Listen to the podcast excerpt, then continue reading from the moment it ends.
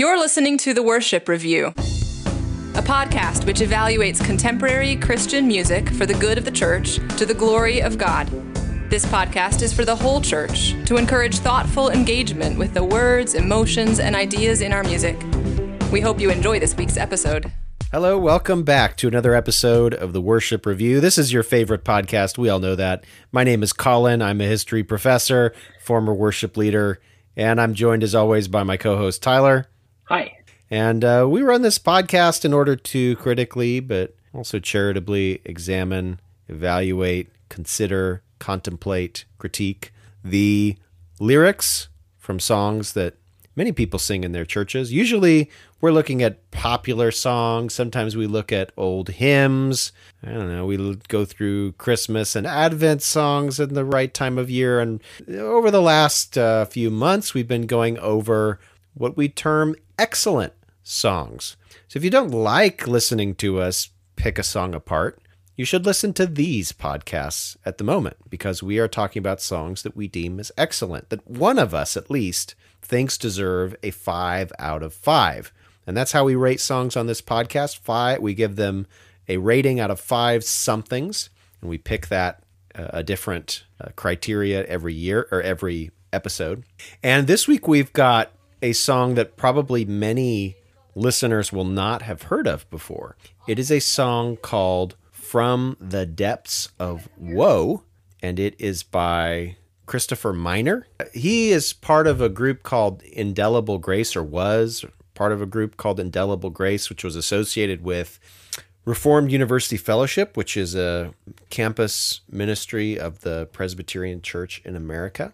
And From the Depths of Woe is also based off of Psalm 130. Before we start talking about the actual lines in the song, Tyler, I wonder if you have any thoughts about the song in general. I do. I love that this song is based on a psalm. I love that it was translated into German by Martin Luther and then into English in the 19th century by a churchman named Richard Massie. And then it has experienced another wave or resurgence through uh, Indelible Grace music, which for a long time was kind of leading the charge, I guess you could say, on Yeah. revitalizing older hymns. So this is a storied hymn. It's a long hymn. Well, it is kind of long, but it has a long history, and it comes, at least in theory, from the Bible. The lyrics are obviously not scripture, but they are based on a psalm, which I like. And I Yeah. think this song does a good job of, generally speaking, it does a good job of translating scripture to English prose. But it's hard to, it's actually probably better to see this as a translation of German prose than as a direct link from the psalm to English prose because there's stuff that's pretty much word for word from Martin Luther's version. So some of that is shown in the archaic nature of the text, which I guess in the 19th century was still kind of cool, but mm-hmm. it's not really cool anymore. I don't Yeah, think. I'd, I'd encourage listeners to go ahead and pull out Psalm 130. I mean, it's a very short psalm. It's only eight verses. I can read it real quick just so you have it in the back of your mind as we go through the lyrics. So the Psalm one Psalm 130 goes, Out of the depths I cry to you, O Lord. O Lord, hear my voice. Let your ears be attentive to the voice of my pleas for mercy. If you, O Lord, should mark iniquities, O Lord, who could stand? But with you there is forgiveness, that you may be feared. I wait for the Lord, my soul waits, and in his word I hope. My soul waits for the Lord, more than watchmen for the morning, more than watchmen for the morning. O Israel, hope in the Lord, for with the Lord there is steadfast love, and with him is plentiful redemption, and he will redeem Israel from all his. Fairly short psalm, but I think as we go through the lyrics, Tyler, we will see that these ideas and even many of these phrases come across, you know, virtually identical to the psalm. Yeah, absolutely. And it's hard to hear that psalm read and not think of our Lord Jesus mm-hmm. praying and meditating on those words. Yep. All right, well, let's go ahead and get into the lyrics. This is the first of five stanzas. From the depths of woe I raise to thee the voice of lamentation. Lord, turn a gracious ear to me and hear my supplication. If thou iniquities dost mark our secret sins and misdeeds dark, oh, who shall? Depths of woe, I raise to thee the voice of lamentation. Lord, turn a gracious ear to me and hear my supplication. If thou iniquities dost mark, our secret sins and misdeeds dark, O who shall stand before thee? Tyler, what are we looking at in this opening stanza? So we open in a rather dark place. We open in a place of woe, depths of woe. So deep, deep woe. Woe is distress.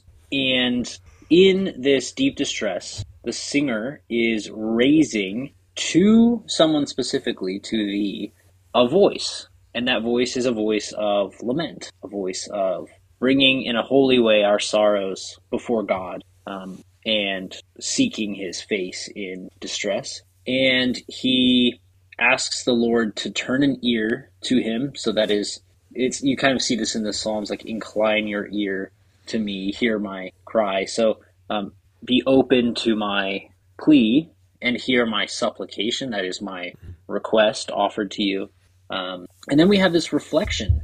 If you would mark sins, so if you kept tally of sins, Mm-hmm. our secret sins, our dark misdeeds, who shall stand before you? So who who could ever stand in the face of that kind of uh, reckoning, Mm-hmm. a literal reckoning?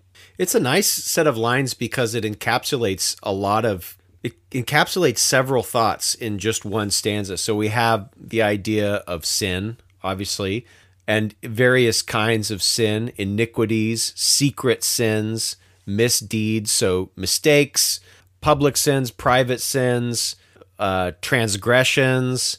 Like there, there's a lot in here that you get a sense of the totality of sin, and then also the lamentation and woe suggests that the person singing is experiencing regret and is experiencing deep sadness, and so there's a posture of repentance in the way that the sin is characterized. I mean, the person is not in a pre-Christian state. The person, so this is not a song about somebody who who is converted. I think. I think this is a song about somebody who knows who's sinned and knows they've sinned and realizes, you know, the consequence, the um, the, the the grave, the the the, the, the grievousness of sin, and is themselves grieved by sin and also is very aware of God's righteousness too. Like that's part of the package in this too that if if God marked our iniquities, if God counted them up, if God evaluated them and judged them, then nobody would be able to stand before him. So it's it's a really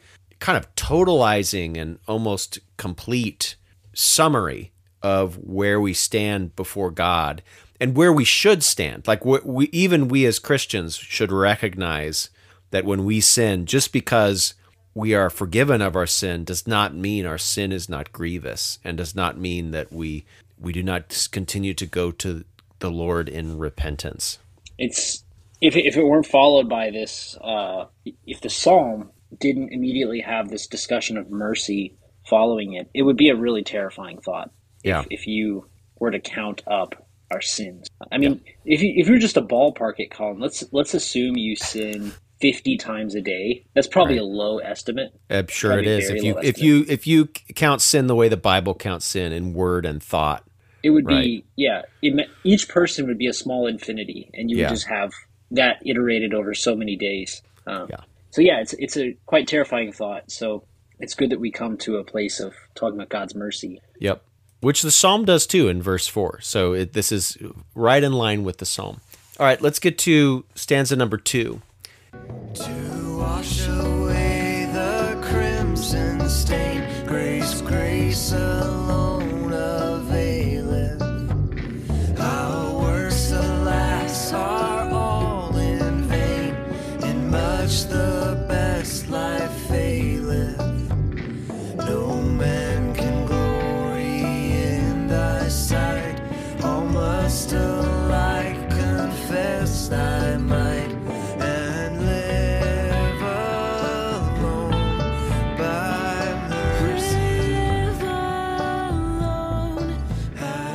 wash away the crimson stain, grace, grace alone availeth. Our works, alas, are all in vain, in much the best life faileth. No man can glory in thy sight, all must alike confess thy might and live alone by mercy. Okay, so we actually have. I I think, and in I don't think this is a bad intrusion necessarily, um, but this is clearly a Luther hymn put in here, right? Because we Yeah. have um, grace alone mentioned here. We have these Reformation themes kind of coming in pretty clearly. Um, so we have this crimson stain. I think this is coming from Isaiah 1, verse 18, where um, God says, Though your sins are like scarlet, they will be white as snow. Um, so, what, what will wash away? That is, what will avail? What will succeed? What will bring success to wash away this stain of sin, this crimson stain of sin? Grace. Grace alone can wash that stain away. And then it, it actually goes on top of that um, and says, not only is this the only thing, but I'm going to name some other things that you uh, think you might appeal to to wash that stain away. Um, our works, alas, uh, are all stains. We have an interjection in the middle of the line, alas. Uh, all of our deeds, all of our what we think of as our good behaviors, they're all in vain. That is, they're all futile. Mm-hmm. They do not bring anything in uh, in the final analysis, and maybe even in in a smaller analysis. But in the final analysis, our works are they are nothing. In much, the best life fails. So even if you were to hold up a champion, uh, mm-hmm. even if you were to put forward someone who you said, surely this man, you know, he's kept all the laws, he has obeyed perfectly. Um, in much, his life would fail as well. Mm-hmm. And then he expounds on that. No man, no sinful man, uh, can stand in front of you, so in thy sight, and glory in himself. No man can, you know, beat his chest before God, so to speak. All must alike, all must together, all must in similar fashion uh, confess, accept, uh, declare your might, your strength, your power, and therefore, I think implied here, live alone. Not not live by yourself, but live by mercy alone. Yeah. Yeah. So I do think it's a Reformation intrusion on the psalm, but I don't think it's uh, necessarily a bad thing. No, This not is- out of the not out of place has, at all. Uh, but there is forgiveness with you, so that you may be feared. Yeah, I don't think this is out of place. Uh, It it suits the song. It suits the song, and I think it's a fair amplification of the psalm. If it, someone were speaking about the psalm or preaching on the psalm, they would very well bring in similar comparisons and and biblical ideas to exposit on it. All right, stanza number three.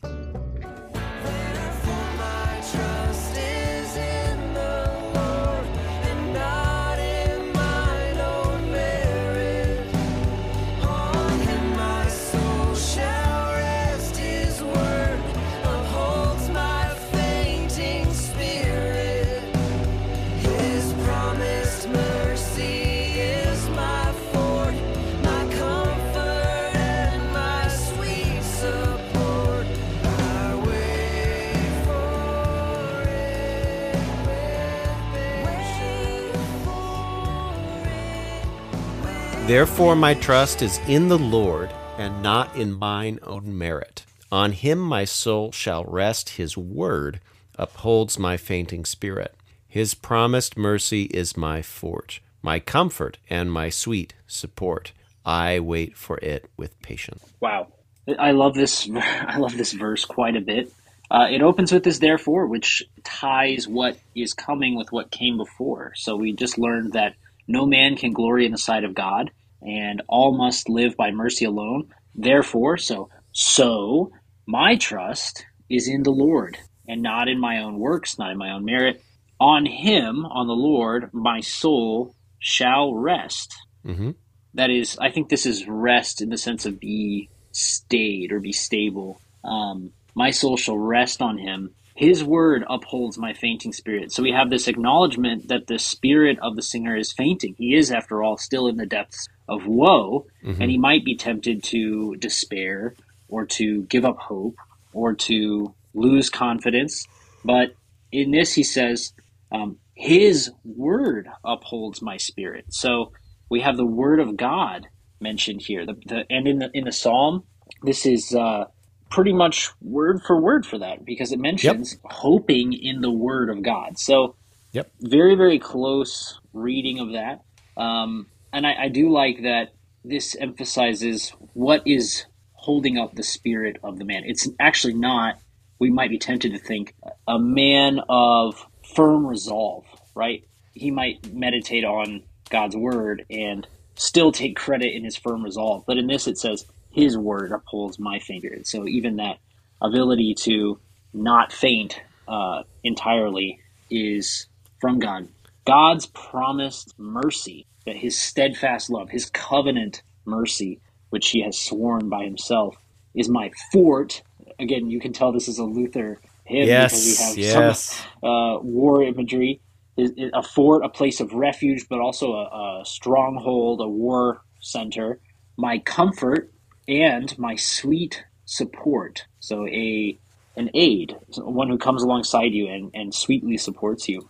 I wait for it, that is his mercy, with patience. I, I guess I endure this with patience. Mm-hmm. One of the things I'm that- sorry, but I don't want to. Oh yeah, go ahead. Go ahead. One of the things I like about this set of lines is the opening bit where he says, Therefore, my trust is in the Lord and not in mine own merit. And you see the idea of supplication before gods in a lot of ancient religions. And the idea in those religions is you, if you abase yourself sufficiently, this will be kind of counted to you as a kind of um, this will somehow earn you favor with a god if you sufficiently just abase yourself. But what I like about this line, and we see it in the psalm too, is it's not the act, it's not that the person's woe saves them, it's not that their lament saves them. It's what's happening is they're sad about their sin, but at the same time, the person singing is also grateful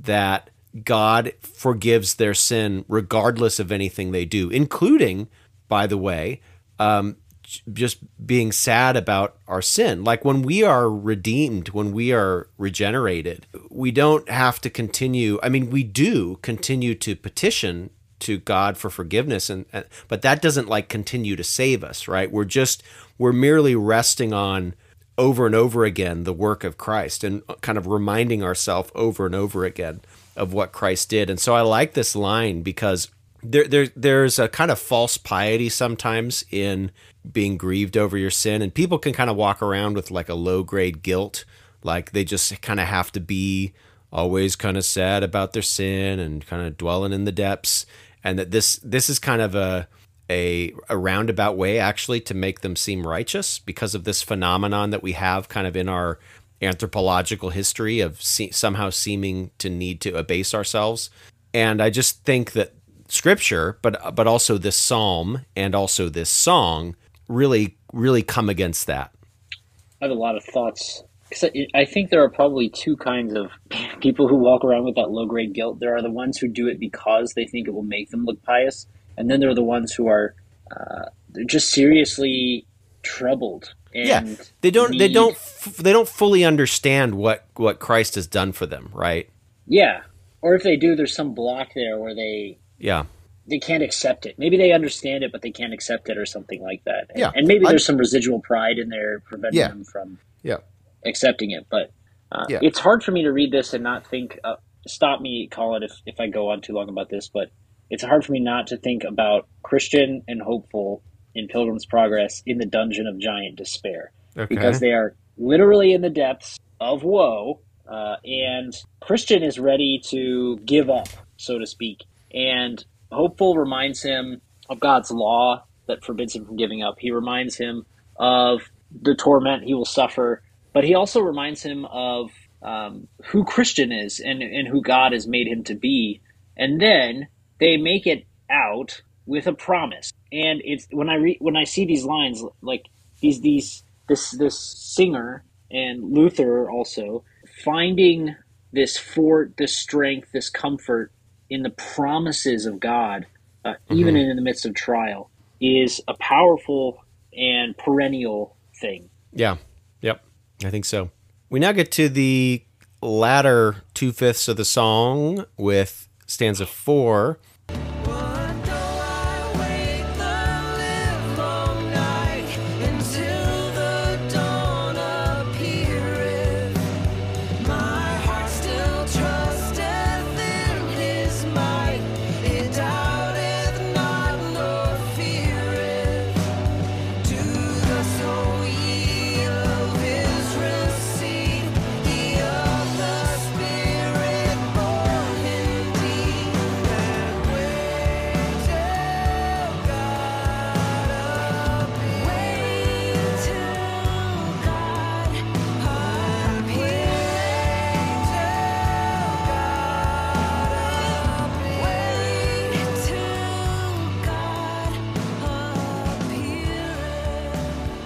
What though I wait the live long night, and till the dawn appeareth, my heart still trusteth in his might. It doubteth not, nor feareth. Do thus, O ye of Israel's seed, ye of the Spirit born indeed, and wait till God appeareth. There's a lot of eths in the verbs here, Tyler.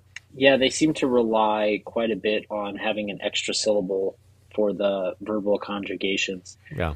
What though is even though. So even though I wait the live long night, that is this long lasting night, and I wait until the dawn appears. I think this is hinting at the psalm. I actually like Oh, the yeah. language of the psalm so much better, where it's like more than watchmen for the morning. I wait for the Lord. Um, I think this is fine, but I like. I first of all, I like the comparative in the psalm, but I also like the image of of the watchman, which is only kind of hinted at here. Yeah. Um, my heart. So even though I'm waiting in this night, this darkness, my heart still trusts in His might. It doubts not, and it does not fear. Uh, that's actually quite a big statement if you are in the depths of woe to say, well, nope, I, I'm in the depths of woe, but I don't doubt and I don't fear. So this might be a kind of putting on uh, bigger pants than you than you have, but but again, in in the psalm it says, "I wait for the Lord, and in His word I hope." Um, so I, I think it's it's okay. It, it may be it may be pushing it, but it then moves to this imperative: do do thus. That is, do in this way. O you of the seed, the offspring, the descendants of Israel. So originally Jacob, he wrestles with God. Wrestles with God means Israel, and then the entire covenant people become Israel, and then with Christ, uh, even people who are not of that ethnic group are now included in that. So, ye of the seed of Israel, ye of the Spirit born indeed. So that's actually uh, also, I think, Luther weighing in here to make sure we're clear on who is in and who is not in. Um, only those in, in Luther's view and in Orthodox Christianity, only those of what? Okay, I shouldn't say Orthodox Christianity. There are different. There are very different perspectives on this, but he is appealing to those who are born again by the Spirit of God. So Christians, Yeah. wait until God appears. And to be honest with you, Colin, it wasn't until I started preparing for this uh, episode that I actually wondered what the appears here means. Does it mean to Oh, yeah. reveal his plan, or does it mean for him to come again in the flesh uh, at the second coming? I think. I think there's something revelatory about this appearance, Yeah, or you're to, right. to It- it- reveal his will, possibly. Yeah, because so much of the song copies, in a good way, the the language of the psalm, which of course is pre-Christ, and yeah, I mean we get a more explicit, uh, we get more explicit language about Christ in the last stanza. So maybe this one is more in, in in the way of you know is is more in line with what you are postulating. So, if if I may, I, I did go and look at what Luther wrote, and Luther wrote "Wait on God." So it's it's actually Ah. a little bit. It seems like this translation took a little bit of liberty, and I don't know if it was for the better there. Um, So anyway, it's just I think it's an open question. Now, neither of the neither of the possibilities, or indeed other possibilities that we aren't considering, are are, are negative. These are all No, yeah. The, this That's is one of these cases where the the ambiguity or the the open openness of the language doesn't allow for a meaning that is problematic. Right. That's the thing that we run into all the time. If listeners go back and listen to songs that we rated lower you know, if there was ambiguity in those songs, oftentimes the ambiguity could leave open interpretations that were unbiblical or unhelpful or even in some sometimes you know heretical or at least erroneous. This does not do that.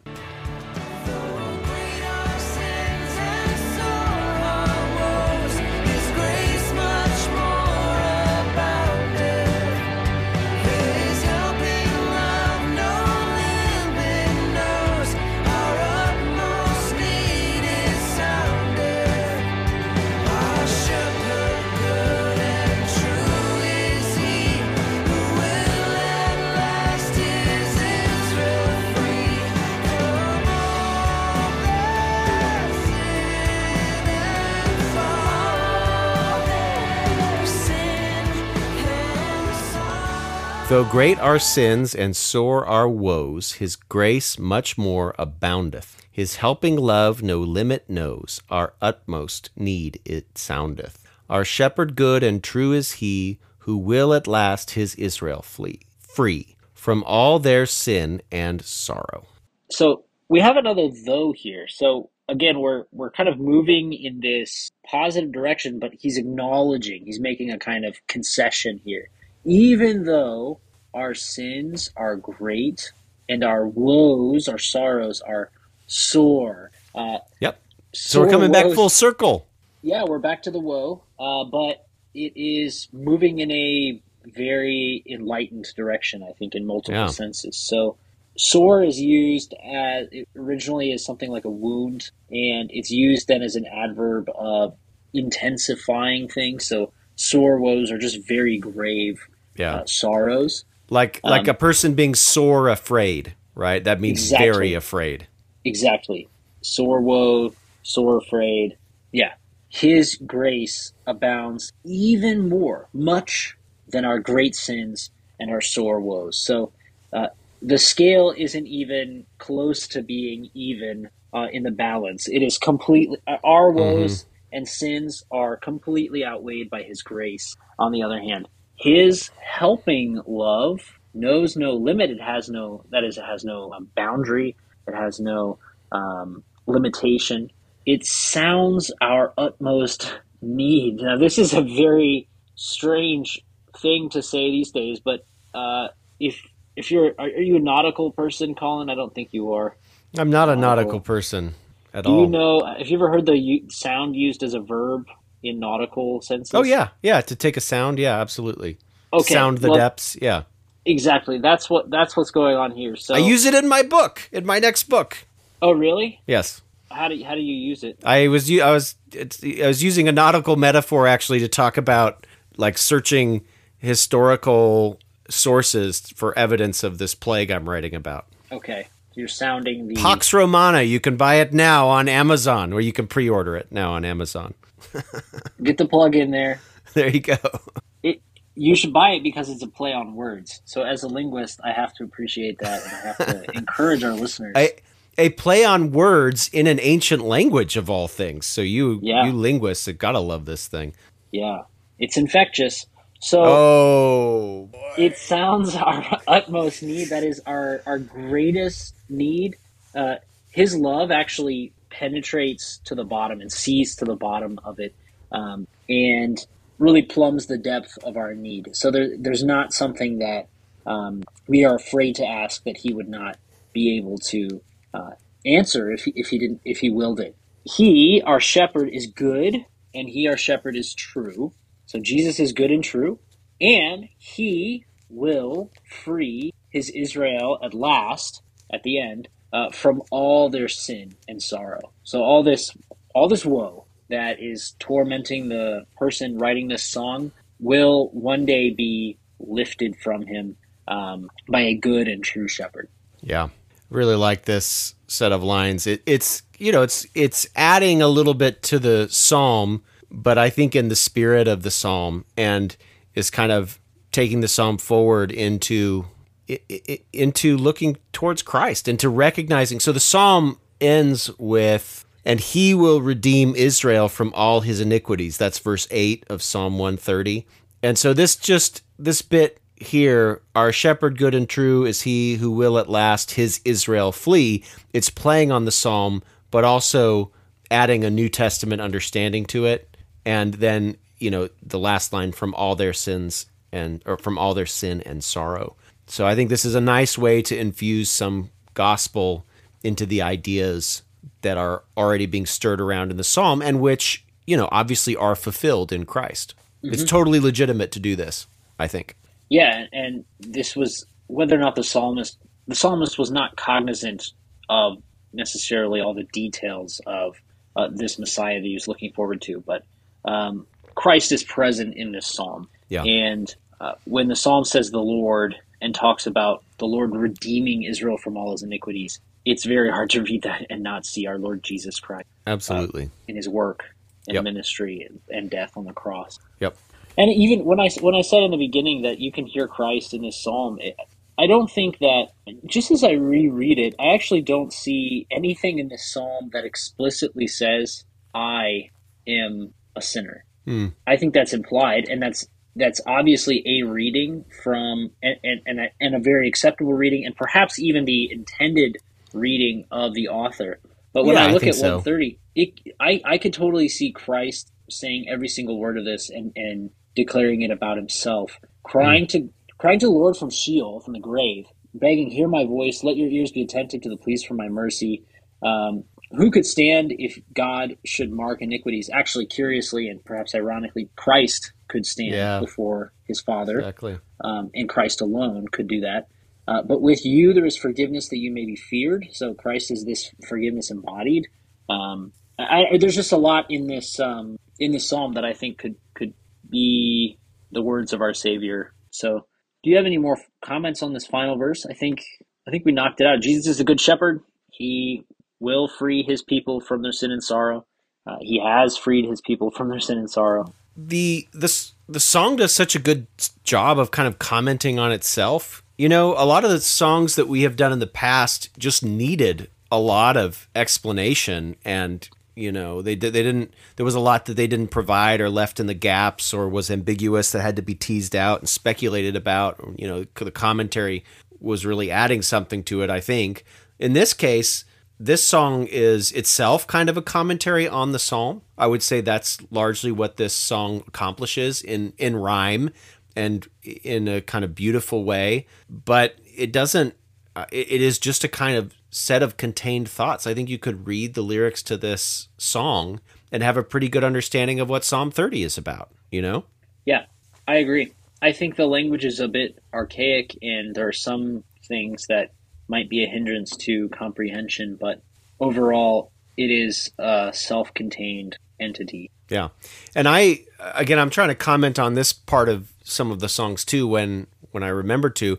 I I listened to the album version of this song and I loved it. I just loved it. I thought it was really the music was really in line with the progression of the song. So like during the earlier parts of the song where is a bit more woe and it's in the depths, there there was an emphasis on the minors and the song kind of just gradually and slowly comes out of that and you know like the, the drum beat uh, it doesn't accelerate in terms of tempo but it just gets a bit more forceful you get more majors or at least more emphasis on the major uh, the, the way that the song is sung is more uh, lively. Uh, at one point, like, so there are these refrains at the end where the last line is repeated. I didn't repeat it when I read the words, but the last line of each stanza is repeated. And towards the end of the song, it's being sung in an octave above what it was sung earlier. So there's just these little signals, musical signals in this in this song in the album performance, which just really reinforce what the words are doing. It's it's a really beautiful package. This whole thing. I think this is kind of one of the great underappreciated or or less well known songs of recent decades. It is really really good, and I urge people to go and uh, listen to this song and you know buy the album or whatever. I thought it was great. I agree. I, I love the switch. The, it starts in this minor key and then it switches to the relative major of that same minor key. And so without feeling like a key change, we go from, and without even really having to touch the melody, we go from this almost, it's not a dirge necessarily, but it's, it's a song of lament to a song Yeah. of triumph. And uh, it, it, it is kind of gradual in the beginning, but then by the end, it's, it's quite, they're moving quite quickly and quite aggressively. So I like it. I I think I would be remiss if I didn't nitpick about the archaic nature of the language. I, I don't know how many people that would be a hindrance for, but I suspect it's more than zero and less than fifty percent. I don't know. I don't know how many people that would be a, a hindrance for, but Yeah. um, it is there. Well, Tyler, uh, you brought the song, so I'm guessing we can guess what your rating is, but who knows what your modifier is going to be. So, Tyler, what do you give the song? I will give it five out of five banjo licks because I, I like Chris Miner's version of it, and we have to give credit to Chris Miner because he put this song on an album in like 2002, and it's just him and a guitar, if I recall correctly. Uh, but this was then quickly taken up by Indelible Grace, and in the very widely accessible Indelible Grace version, it opens with this banjo lick. It, it honestly feels like you're on the, somebody's back porch and somebody's singing and humming about someone who died recently. Like it's it's that somber at the beginning, but then it it picks up pretty quickly. You know what I'm talking about, Colin?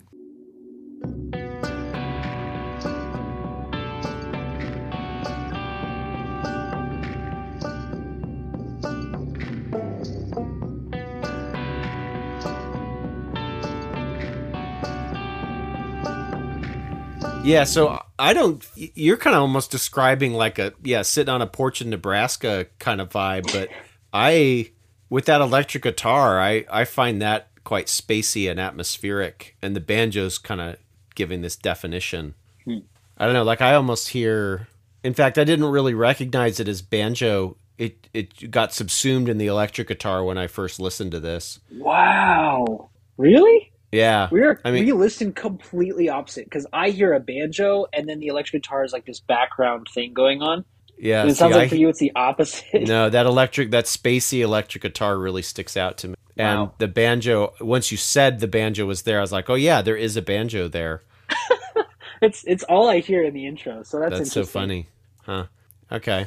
Uh, well, I give this song five out of five inspiring song titles because, man, probably one of the reasons this song is not sung much is because the title is just, what? We're going to sing from the depths of woe? hey, everybody, clap your hands. Here we go. You know?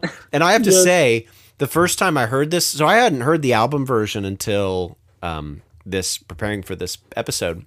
The only time I had heard this song was in church, and I don't remember which church I was in.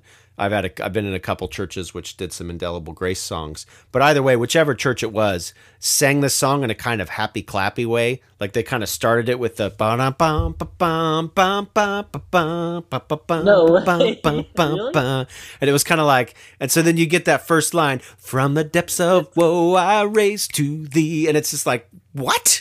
You can't sing from the depths of woe like that, you know? Okay, that is the one knock I will give to Chris Miner's version is that there's a ton of syncopation in it, and it just feels off. Like, it, Yeah. some people, like Nathan Partain, has songs that have a ton of syncopation in them, and usually it makes it work. But then with this song, like it, even in the original, like it's it is so syncopated that it's it's always on the offbeats, and it always feels like you're hopping or bouncing mm-hmm. or jumping. So. No, I, I like I, I like the album, the Indelible Grace album version a lot. I think it is. I think it really matches the words. And I think the voices blend really, really well. You have this uh, sure do. higher tenor and a soprano together, and maybe like a soprano two or something, and they just they fit really, really well. Yeah, yeah, Yeah, I love the I love the harmonies, or I guess it's probably more of a counter melody that the the man does quite a bit. Yeah, Well, I'm glad you picked it, Tyler. A, it was a fun song to listen to, and I rediscovered or d- discovered this uh, this version. I'm gonna have to go back and listen to the whole album. Well, listeners, thank you very much for checking out this episode of the Worship Review. We encourage you to browse back through our back catalog. These are evergreen podcast episodes. You could listen to them at any time. They don't reference contemporary events. They hopefully continue to be useful to you, but also if you want to share them with pastors you know, worship leaders you know, people that are interested in Christian music, non Christians maybe, who knows? Maybe they even could have an evangelical merit to them. I we didn't intend it that way, but you never know till you try it. You can also feel free to follow us on Twitter and you can send us a little donation if you like. We don't have to pay too much for the hosting and some of the other things that we do, the domain names and all of that. But every little contribution helps. And so if you have enjoyed this podcast, we do encourage you to, you know, send us a cup of coffee or whatever it is that they say, small donations, if you will. You can do that uh, at our Spotify website, so you can look us up there. You can also find us at uh, theworshipreview.com and find a way to donate through that as well. We thank you very much for listening, and we hope you have a great week. Take care. You've been listening to the Worship Review. Please subscribe to the podcast, leave a comment, or email us at feedback at theworshipreview.com. We accept donations at Anchor FM slash The Worship Review and Patreon.com slash The Worship Review. Thanks for listening, and we'll see you next week.